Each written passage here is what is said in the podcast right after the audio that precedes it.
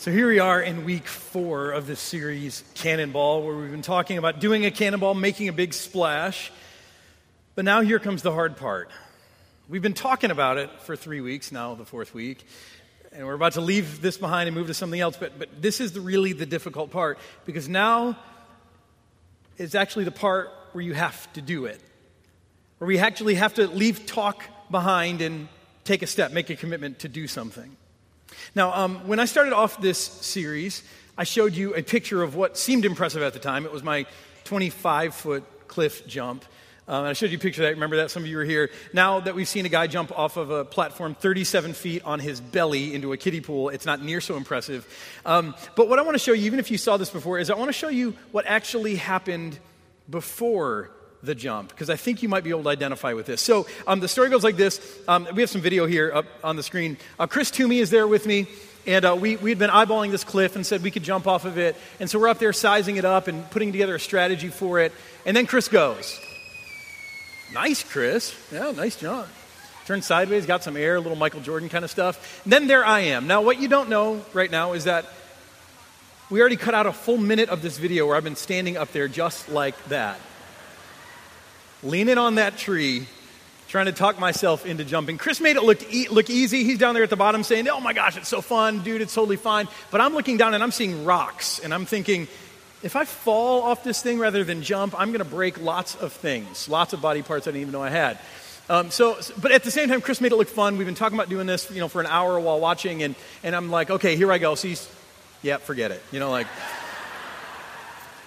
um, you know what I mean? Those moments in life where, where you want to do it so badly, you're like, this is going to be fun, this is going to be awesome, but you just can't get your, your you know, brain to commit. And so right now I'm telling my wife, forget it, I'm out. And she's going, are you kidding me? And they start taunting me. Um, and, you know, I'm thinking, if Chris did it, I'm never going to live this down, so I guess I better. Um, and, and plus, it looks fun, right? I mean, Chris made it look good, and I, I think I can try this too. So uh, finally, you know, I'm, I'm, trying to convince myself, I'm telling my brain, just, just go, just jump, just let go, just leap. And finally, I do. Yeah, it's exhausting, isn't it? yeah, clap for me. It only took me two and a half minutes to finally jump, but I did it, right? Now, now you know exactly what that two and a half minutes feels like. When, when you have something in life that you know you want to do, your heart wants to do it, and yet you just can't seem to do it. You know, maybe it's walking into your boss's office and saying, Hey, I appreciate the job, but, but I'm going to quit. I'm going to resign and try to do something else with my life. Even when you know it's the right thing, it's a scary conversation to have. Or, uh, you know, just this last weekend, I had a couple up here getting married, and they're a good couple, and I marry couples all the time, and, and yet, and yet there's, that, there's that, that nervousness of actually taking that step, making the commitment. See, we all know what that feels like those moments in life where, where you know something is right, it's the right thing to do, you want to do it, you, you want to be all in, and yet the actual commitment, taking the leap, even when it's something good, is a little more than difficult. But here's what I want to say to us today, and I think you know this that nothing in the world changes through just good ideas or good intentions. That nothing good happens in the world without commitment. And so, over the last three weeks, we've been talking in this series about three things that can help you make a, a, big splash in the world around you. We said if you can become culturally relevant, if you can be biblically sound, and if you can be outwardly focused, God will use you to make a big splash in the world around you. So, we've been talking and we've been talking and we've been talking, but now comes the moment of truth. Are you willing to leave the talk behind and actually to commit? I've got one more chance to bring this together for you. I pray that God does do that, that He brings it together for you, because I believe this is so important. And so today we're going to look at, at, the story of three guys in the Bible who embody this so well. I know talk is good, but examples are better. And so I want to show you the story of three guys who live out these values so well, they commit to them even in the face of difficulty, even in the face of a fiery furnace. Their names are Shadrach, Meshach, and Abednego. Maybe you've heard about them before. Maybe you've never heard about them before. Doesn't matter if, if this is an old story to you or a new story. Today we're going to dive in and uh, learn about the power of a commitment, the necessity of making a commitment. Now, before we dive into Daniel chapter 3, that's where we're going to go today, um, I want to just give you a little bit of background on who these guys are and why they are in the situation we find them in in just a moment. Now, to start off, I told you their names. They're Shadrach, Meshach, and Abednego, but at first, that's not their, their birth names. Their names actually were Hananiah, Mishael, and Azariah. And they were Hebrew names, Hebrew men, really. They, they came from a region um, of Israel, the southern part of Israel, Judah. Uh, that's where they lived, that's where they grew up, that's where they were named. But at a point in their life, pretty young, they were taken from Judah under captivity all the way here over to Babylon. What happened was there was this king, Nebuchadnezzar. We're going to meet him in a minute. He was a fierce warrior and a great conqueror.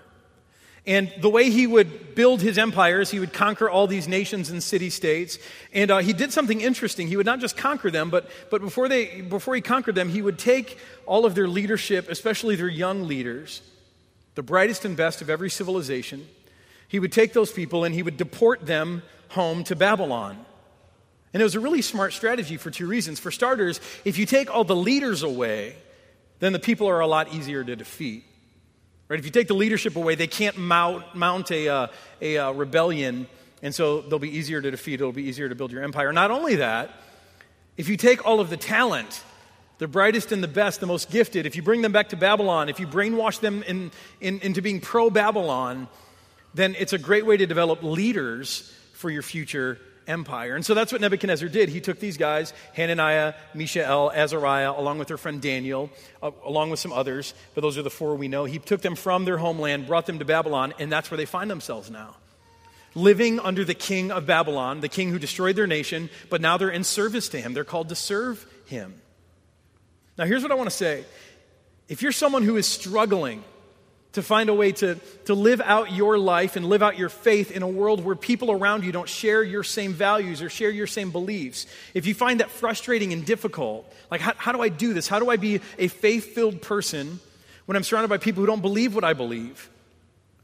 If that's you, then study these guys because they, they, are way ahead of us on this issue. See, what you'll find when you study them is that they aren't guys who refuse to do their job, they don't protest, they don't throw fits. They don't try to turn themselves into martyrs in a public eye. They don't wall themselves off either and become separatists. Instead, what they do is they find ways to do exactly what we've been talking about in this series to become culturally relevant, biblically sound, and outwardly focused. They embody these three things so well, and I wish I could go into detail and show you how, but I can't. You just got to take my word for it that they embody these values so, so well. They commit to them, and as a result of that, as a result of being different, you know, as a result of, of, of letting the king change their name, as a result of fitting in, as, as a result of serving, you know, this king, loving this enemy who had destroyed their homeland, being outwardly focused, they get an enormous platform from which to make an impact. They're promoted to leadership positions over the entire province of Babylon. So that's where we're going to find them as we begin this narrative. They've been taken from their homeland. They're embodying these three values. they have been given this great platform, and now their commitment is going to be tested. And so we're going to look today at Daniel chapter 3.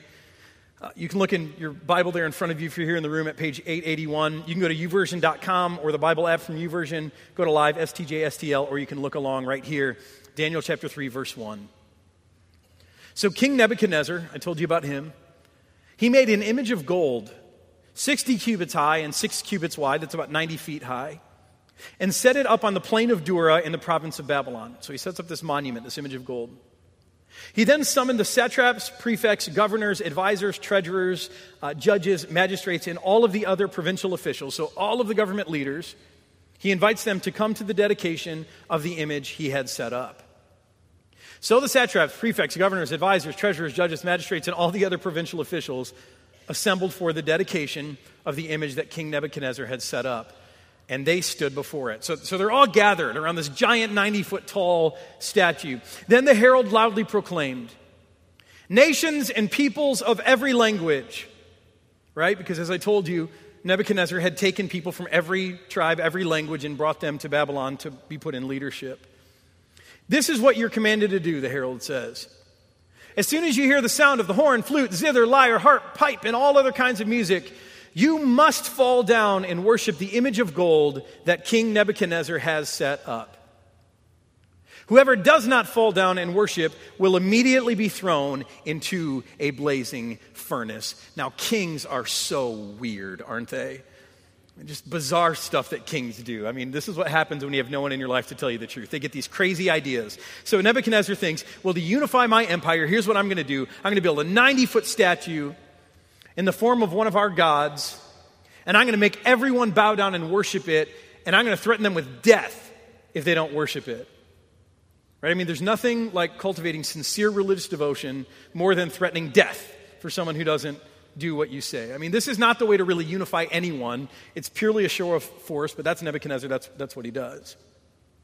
Now, obviously, for guys like Shadrach, Meshach, and Abednego who've been living in this land and serving the king, this is going to create some problems for them. Because number one on the list of, of being a God follower is you don't fall down and worship anything other than God. But let me say this before I go any further. I think this is a really important note for us here today. Because as things go on in the world, and there are all of these controversies about, about us as Christian people, those of us who are Christians, and how we live out our values, and, and you know, whether we should bake cakes for, for this kind of wedding or sign marriage license, or you know, you know, all the controversies, you hear them, you watch people talk about them for hours on the news. There's a great danger that we could take what we're about to hear today and make it our proof text for how to handle all of those situations. And I just want to caution us on one point that what Shadrach, Meshach, and Abednego are facing is not just some moral judgment that they have to make on, on some lesser moral issue. This is an issue of gross idolatry. As I said, this is the top of the list. This is the first commandment, if you know the Ten Commandments. You shall have no other gods before me. You, you shouldn't bow down to anything other than me, God says. So this isn't a matter of, oh man, personally, your values aren't my values, and how should I? No, no, no, no. Unless you're being called to fall down and worship a God other than the true God, you have not been in this circumstance, okay? So that means you have to carefully apply what, what you can learn from this to your life in those situations that you face. So here these guys are, and they faithfully serve the king, and, and you can believe that they have served the king in ways that have challenged them morally. The king has asked them to do things that they don't personally or morally agree with, and they have done it in order to be relevant and outwardly focused while still maintaining their business, biblical soundness. But now they're going to be tested in a way that they've never been tested before. Let's look what happens. Therefore, so the edict's been given. Therefore, as soon as all these government officials heard the sound of the horn, flute, zither, lyre, harp, and all kinds of music, all the nations and peoples of every language fell down, and they worshiped the image of gold that King Nebuchadnezzar had set up. At this time, some astrologers came forward and denounced the Jews. They said to King Nebuchadnezzar, May the king live forever.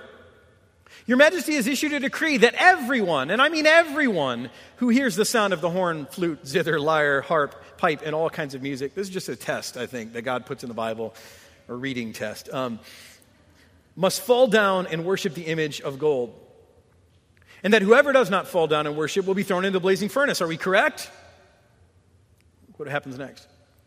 But there are some Jews whom you have set over the affairs of the province of Babylon Shadrach, Meshach, and Abednego, who pay no attention to you, your majesty.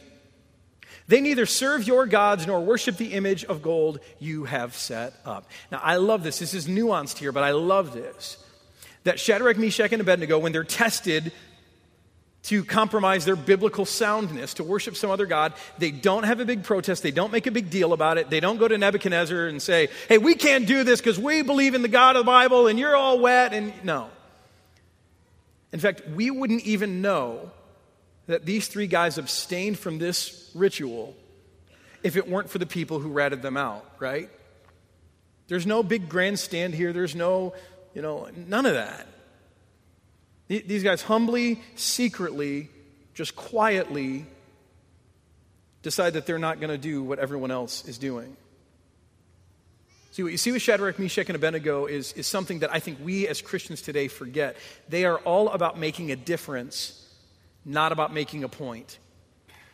And I'm going to tell you, church, we have fallen in love with making a point. We've fallen in love with the idea of being right, of winning debate points. And we've, we've, we've done that at the expense of making a difference. But Shadrach, Meshach, and Abednego, that's not them. These other guys rat them out. And now, now here's the thing that I just want to acknowledge the similarity between our stories that, that this is where we in life also can expect resistance. Because we're living in a world where, where people, they don't want to commit to stuff anymore. And I mean, that includes us, right? I mean, we aren't good at commitments. Now, now we will talk about being overcommitted all the time, but we are not overcommitted. We're overscheduled. We're not overcommitted because if we were committed, we wouldn't be overscheduled. See, see commitment is actual follow through. We, we are overscheduled with a bunch of half hearted commitments. We know almost nothing about commitment. See, commitment means that when you say yes to something, that means by nature of saying yes to something, you're saying no to a bunch of other things, right? And that's the very reason we're, we're not good at commitment because we don't want to say no to anything. We, would rather say maybe to everything so that way we can keep our options open. Further, I, I think part of the problem is that in order to really commit to something, that means that you have to begin to reprioritize and reorder your life around that commitment, which is hard, isn't it?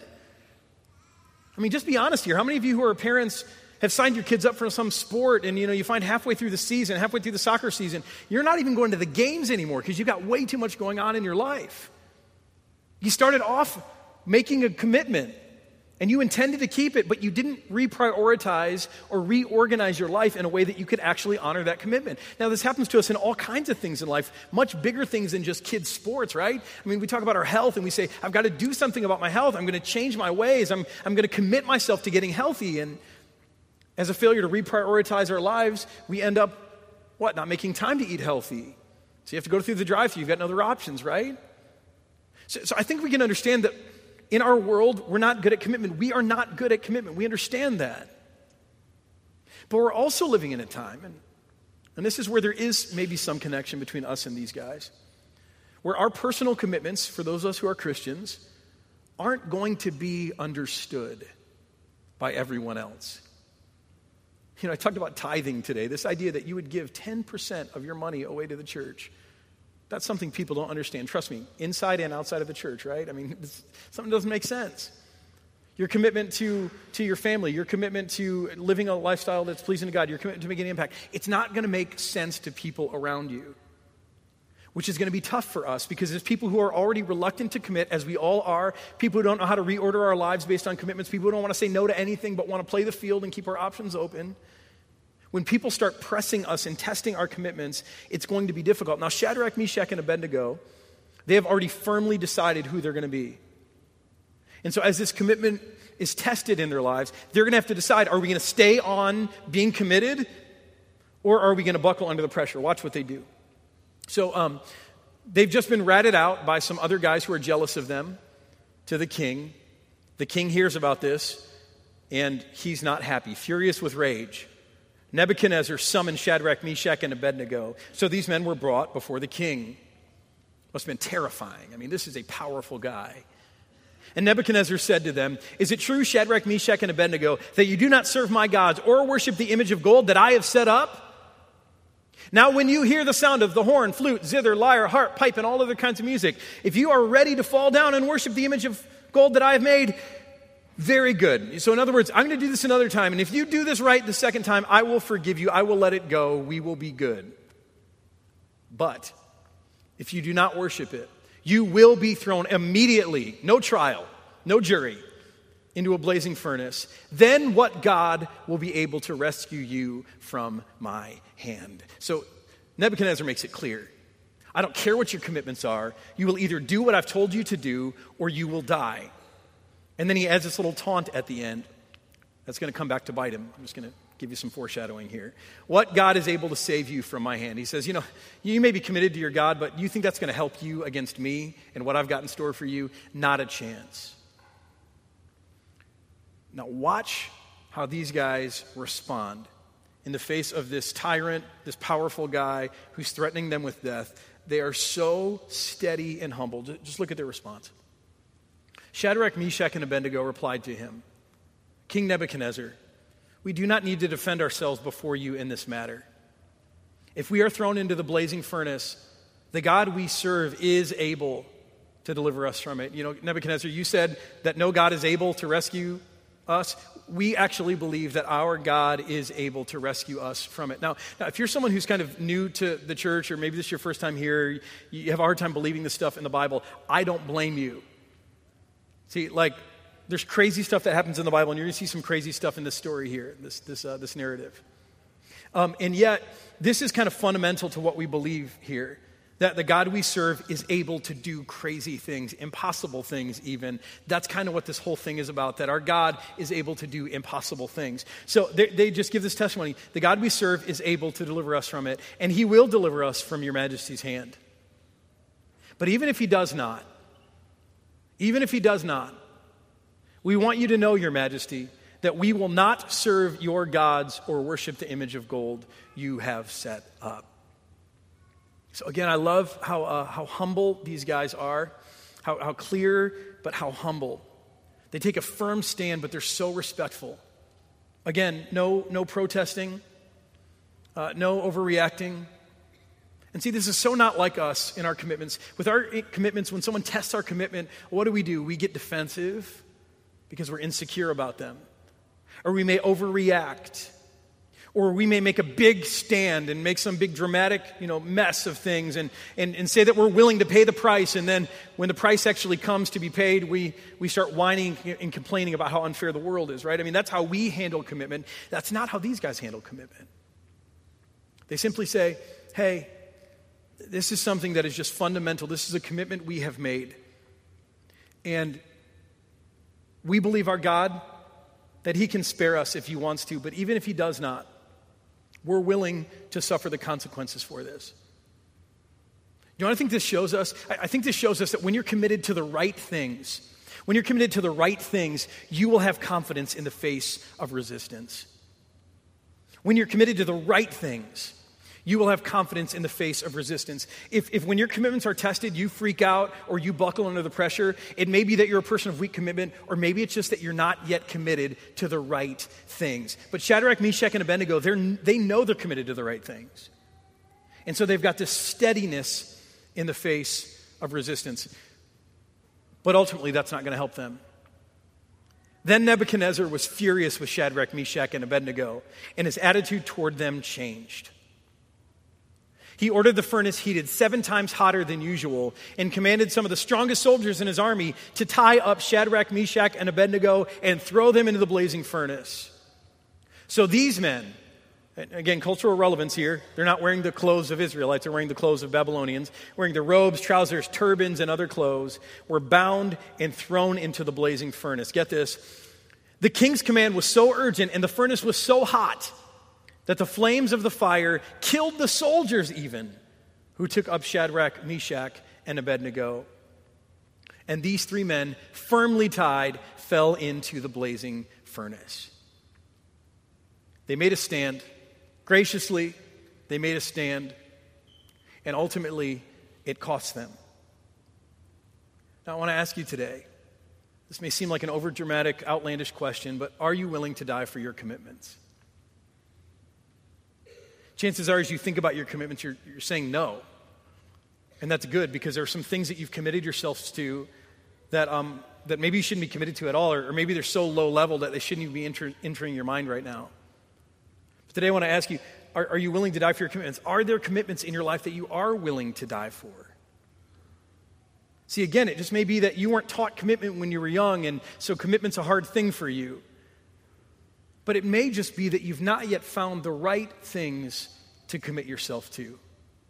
Because when you do, when you find the right things to commit your life to, I think what Shadrach, Meshach, and Abednego do is not too crazy. When you're committed to the right things, then, then I think you'll be with them and saying, Yes, I'm willing to die for these commitments.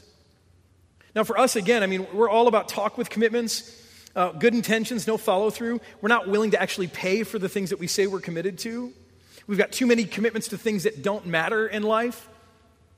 But as I've wrestled with this myself and I go, okay, Dion, like ask yourself this question Are you willing to die for your commitments? My answer is yes, at least to three of them. And there are three commitments that I've identified that I go, absolutely, I'm willing to die for those things. The first is my family because I'm the only husband my wife has, I'm the only father my kids have, and, and, and I believe that's just my responsibility. God has given me that responsibility that I should be willing to die for my, for my family. Now, that doesn't mean pander to my family, be clear on this. You know, I think we've got a habit of making our kids the center of, of the universe. That doesn't mean give them everything that they want. That's not what that means. Uh, but it does mean to, to be committed to them and committed to my role, even when that costs me personally. Uh, the second thing that I, I, in my own life, and again, this doesn't have to be you, the second thing that I'm committed to, that I'm willing to die for, is Jesus Christ. Now, of course, I'm a pastor. I have to say that, right? No, let me be clear about something. Let me tell you why I'm committed to Jesus. It's not because he's the Lord of the universe, although he is. It's not because he's sovereign. It's not because he's God. It's not because it's the right thing to do. The reason, personally, the reason for me that I'm committed to the person of Jesus Christ is because he is so committed to me that he died for that commitment. Now, if you just want your mind to be blown, think about this that Jesus Christ, the Lord of all of the universe, is so committed to you and to us as his people that he died for us. He died for that commitment. To take away our sin, to take away our shame, to take away our guilt, to, to end the war between us and God. He died for all of that stuff because he was so committed to us. And that's the reason I'm committed back to Jesus. Not because he's God. Frankly, I'm just not that obedient of a person. I'm not but because Jesus has shown that he's so committed to me that he would give his life for me. And that he wants me to have life and he wants me to have wholeness and fullness. That's what draws my heart back to him. That makes me say, why wouldn't I commit myself to someone who's shown such commitment to me? Why wouldn't I love someone who's loved me with such a, such a love that, that will take him even to death? Why wouldn't I die for him because he's died for me? I mean, that, that just seems right for me. Maybe I'm crazy, but that's my second commitment. And uh, the third commitment that I'm willing to die for is living a life of impact. Now, um, you know, leading a church, I, will just tell you, there are lots of easier ways to make a living than doing what I'm doing. And I'm not complaining, I'm not whining.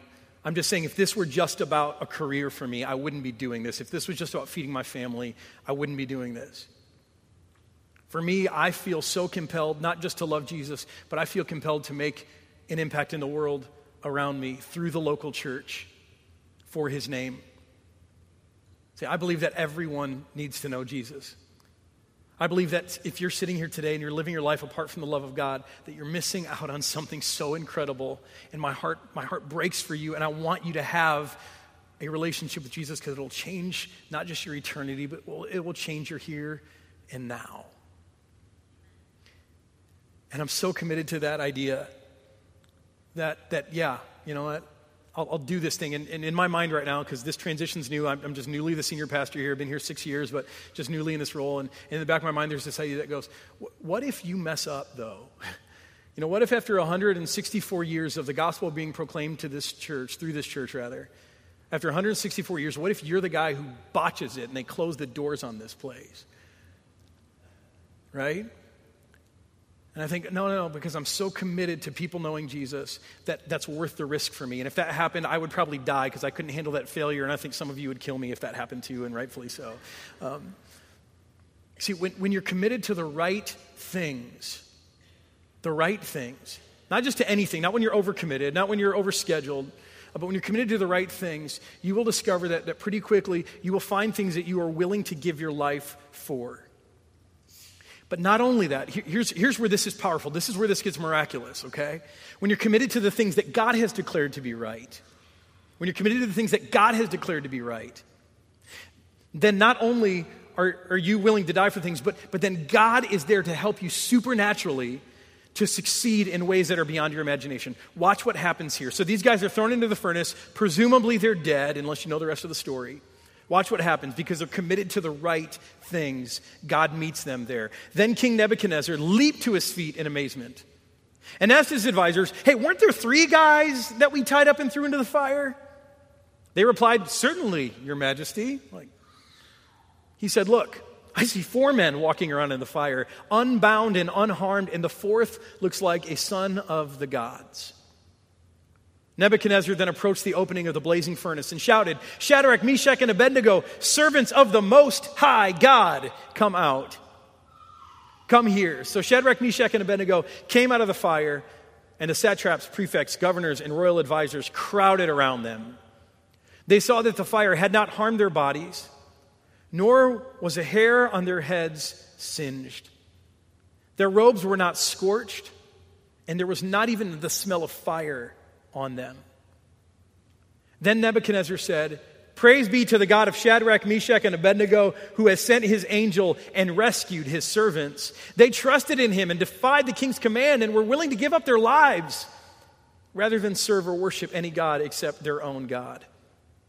Therefore, I decree that the people of any nation or language who say anything against the God of Shadrach, Meshach, and Abednego be cut into pieces and their houses be turned into rubble, for no other God can save in this way. I mean, guys, this is powerful. This is Nebuchadnezzar, the guy who just made a 90 foot gold statue to some other God, who is declaring now to all of his, his empire that no other God can save in this way. That's a testimony not only to God's power, that's a testimony of what God will do when you commit yourself to the right things. And then he goes on, it goes on. It says, Then the king promoted Shadrach, Meshach, and Abednego in the province of Babylon. So not only are these guys spared from the furnace, but they're promoted. Do you get this? They're given not just prosperity, they're given a bigger platform from which to go on making a big splash. See, I think there's one final powerful lesson from this that I hope you take hold of as we conclude this series, and that's this. Your cannonball moment will come only after your commitment has been thoroughly tested. See, if you're looking for that cannonball moment in your life, when will God use me to make a big splash? It will come only after your commitment has been thoroughly tested. You can't commit to these things today and expect that tomorrow you're going to make a big splash. That's not the way it works. If you're committed to making a big splash and letting God do that through you, it will only happen after your commitment has been thoroughly tested. If you don't believe me, just look what the Father did to Jesus, his son. I mean, Jesus, if you know the story from his life, when, when it's near his death and he's there in a garden, and, and he's committed to this mission that God has put him on to save the world, to reconcile the world. And yet it's hours from his death, and he's in this garden. And behind him, he hears the sound of guards coming in, soldiers coming in to arrest him to carry him off to be beaten and ultimately to be crucified, and he knows that. And, and he falls down and he prays and he says, Father, if it's possible, let this cup pass from me. Father, if it's possible, get me out of this. He has that moment where he's saying, I don't want to go through with this. I don't want to die for this commitment I've made to this world. Right now, I, I, don't, I don't know that I can do it. And then, and then, a moment later, he says, But not my will, but yours be done. Father, I'm committed. And then hours later, Jesus is beaten and crucified. And through that, he makes the biggest splash of any person in all of human history. He takes the sin of the world away. He comes back from the dead. Who else does this? And he reigns forever. You see, even for Jesus, before his cannonball moment, his commitment was thoroughly tested. And at the end of it, his commitment prevailed because he loved you so much that he was willing to do it. See, if you're expecting that you can just go out and make a big splash in the world without having your commitment thoroughly tested, that's a little naive. But when you're committed to the right things, the things that are close to God's heart, the things that really matter, then even in the difficult situations, even in those points of resistance, God will use you to make a big splash. And I just want to tell you that life is too short to live any other way. Life matters too much to go on just living day by day, taking care of ourselves, living a comfortable existence. That's not why you're here and you know it. God created you to make a big splash.